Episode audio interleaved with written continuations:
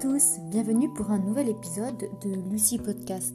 Aujourd'hui, je vous propose de découvrir mes réflexions sur la crise que nous vivons actuellement. Une ode pour la liberté, pour la vie et pour l'espérance.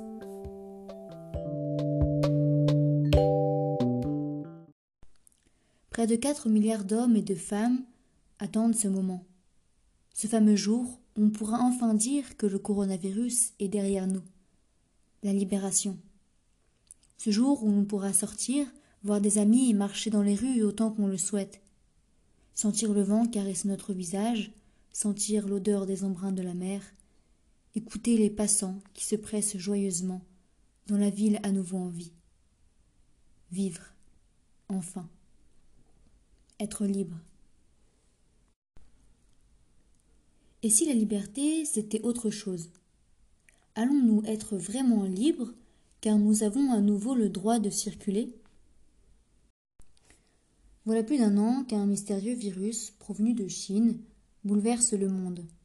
Comme un signal de la nature pour certains, une punition de Dieu pour d'autres, ou encore les failles d'un laboratoire. Presque du jour au lendemain, nos réalités de vie se sont effondrées, interrogeant notre condition.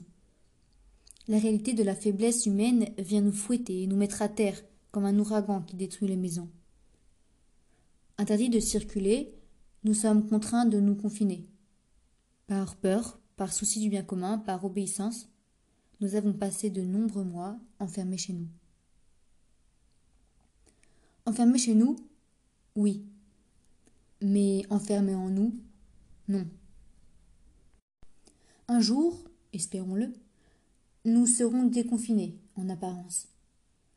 Mais serons-nous déconfinés de l'intérieur?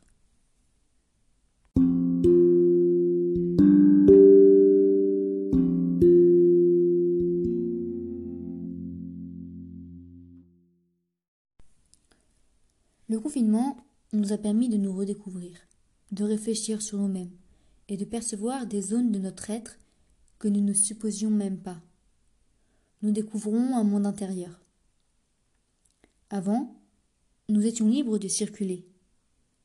Mais nous étions enfermés par la routine, par la modernité, qui nous avait bloqués dans un système que nous ne maîtrisions même pas, embrigadés par la productivité, le profit, la consommation. Tout allait trop vite. Impossible pour nous de reprendre le contrôle de notre existence, comme si une force supérieure nous tenait par des cordes invisibles. Le coronavirus est une catastrophe sanitaire, les morts s'enchaînent, les hôpitaux sont débordés, la crise humaine est bien réelle. Mais dans ce moment sombre, la lumière n'est pas très loin et brille encore plus fort. Alors que la puissante machine du capitalisme battait son plein, que les dépressions se multipliaient et que nos vies perdaient de leur saveur, tout s'est arrêté. Quelle aubaine Nous avons enfin la possibilité de nous retrouver seuls ou en famille, de prendre du temps simplement pour ne rien faire ou pour écouter ce vinyle caché dans un vieux tiroir, rejouer de cet instrument délaissé dans un coin de la maison, lire ce livre poussiéreux de la bibliothèque. Après des années de courses effrénées, enfin il nous est donné la possibilité de souffler. C'est un temps où l'on prend conscience des vraies prisons, qui ne sont pas celles d'être enfermé chez soi, mais de ne pas être libre de se réaliser pleinement, ne pas être libre de contrôler sa vie, de ne pas être libre de se connaître de l'intérieur. Voulons-nous vraiment rester des coquilles vides de sens, le ventre plein mais de choses, et le cœur vide d'amour?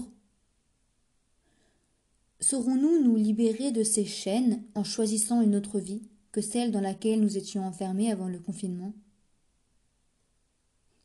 Certains disent qu'il y aura un avant et un après. Espérons-le. C'est à nous de le choisir. Nous avons les cartes en main.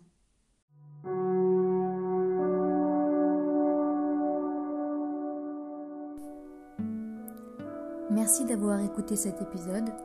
J'en profite pour envoyer un message de soutien à toutes les personnes qui ont du mal à vivre cette période et je vous dis à bientôt.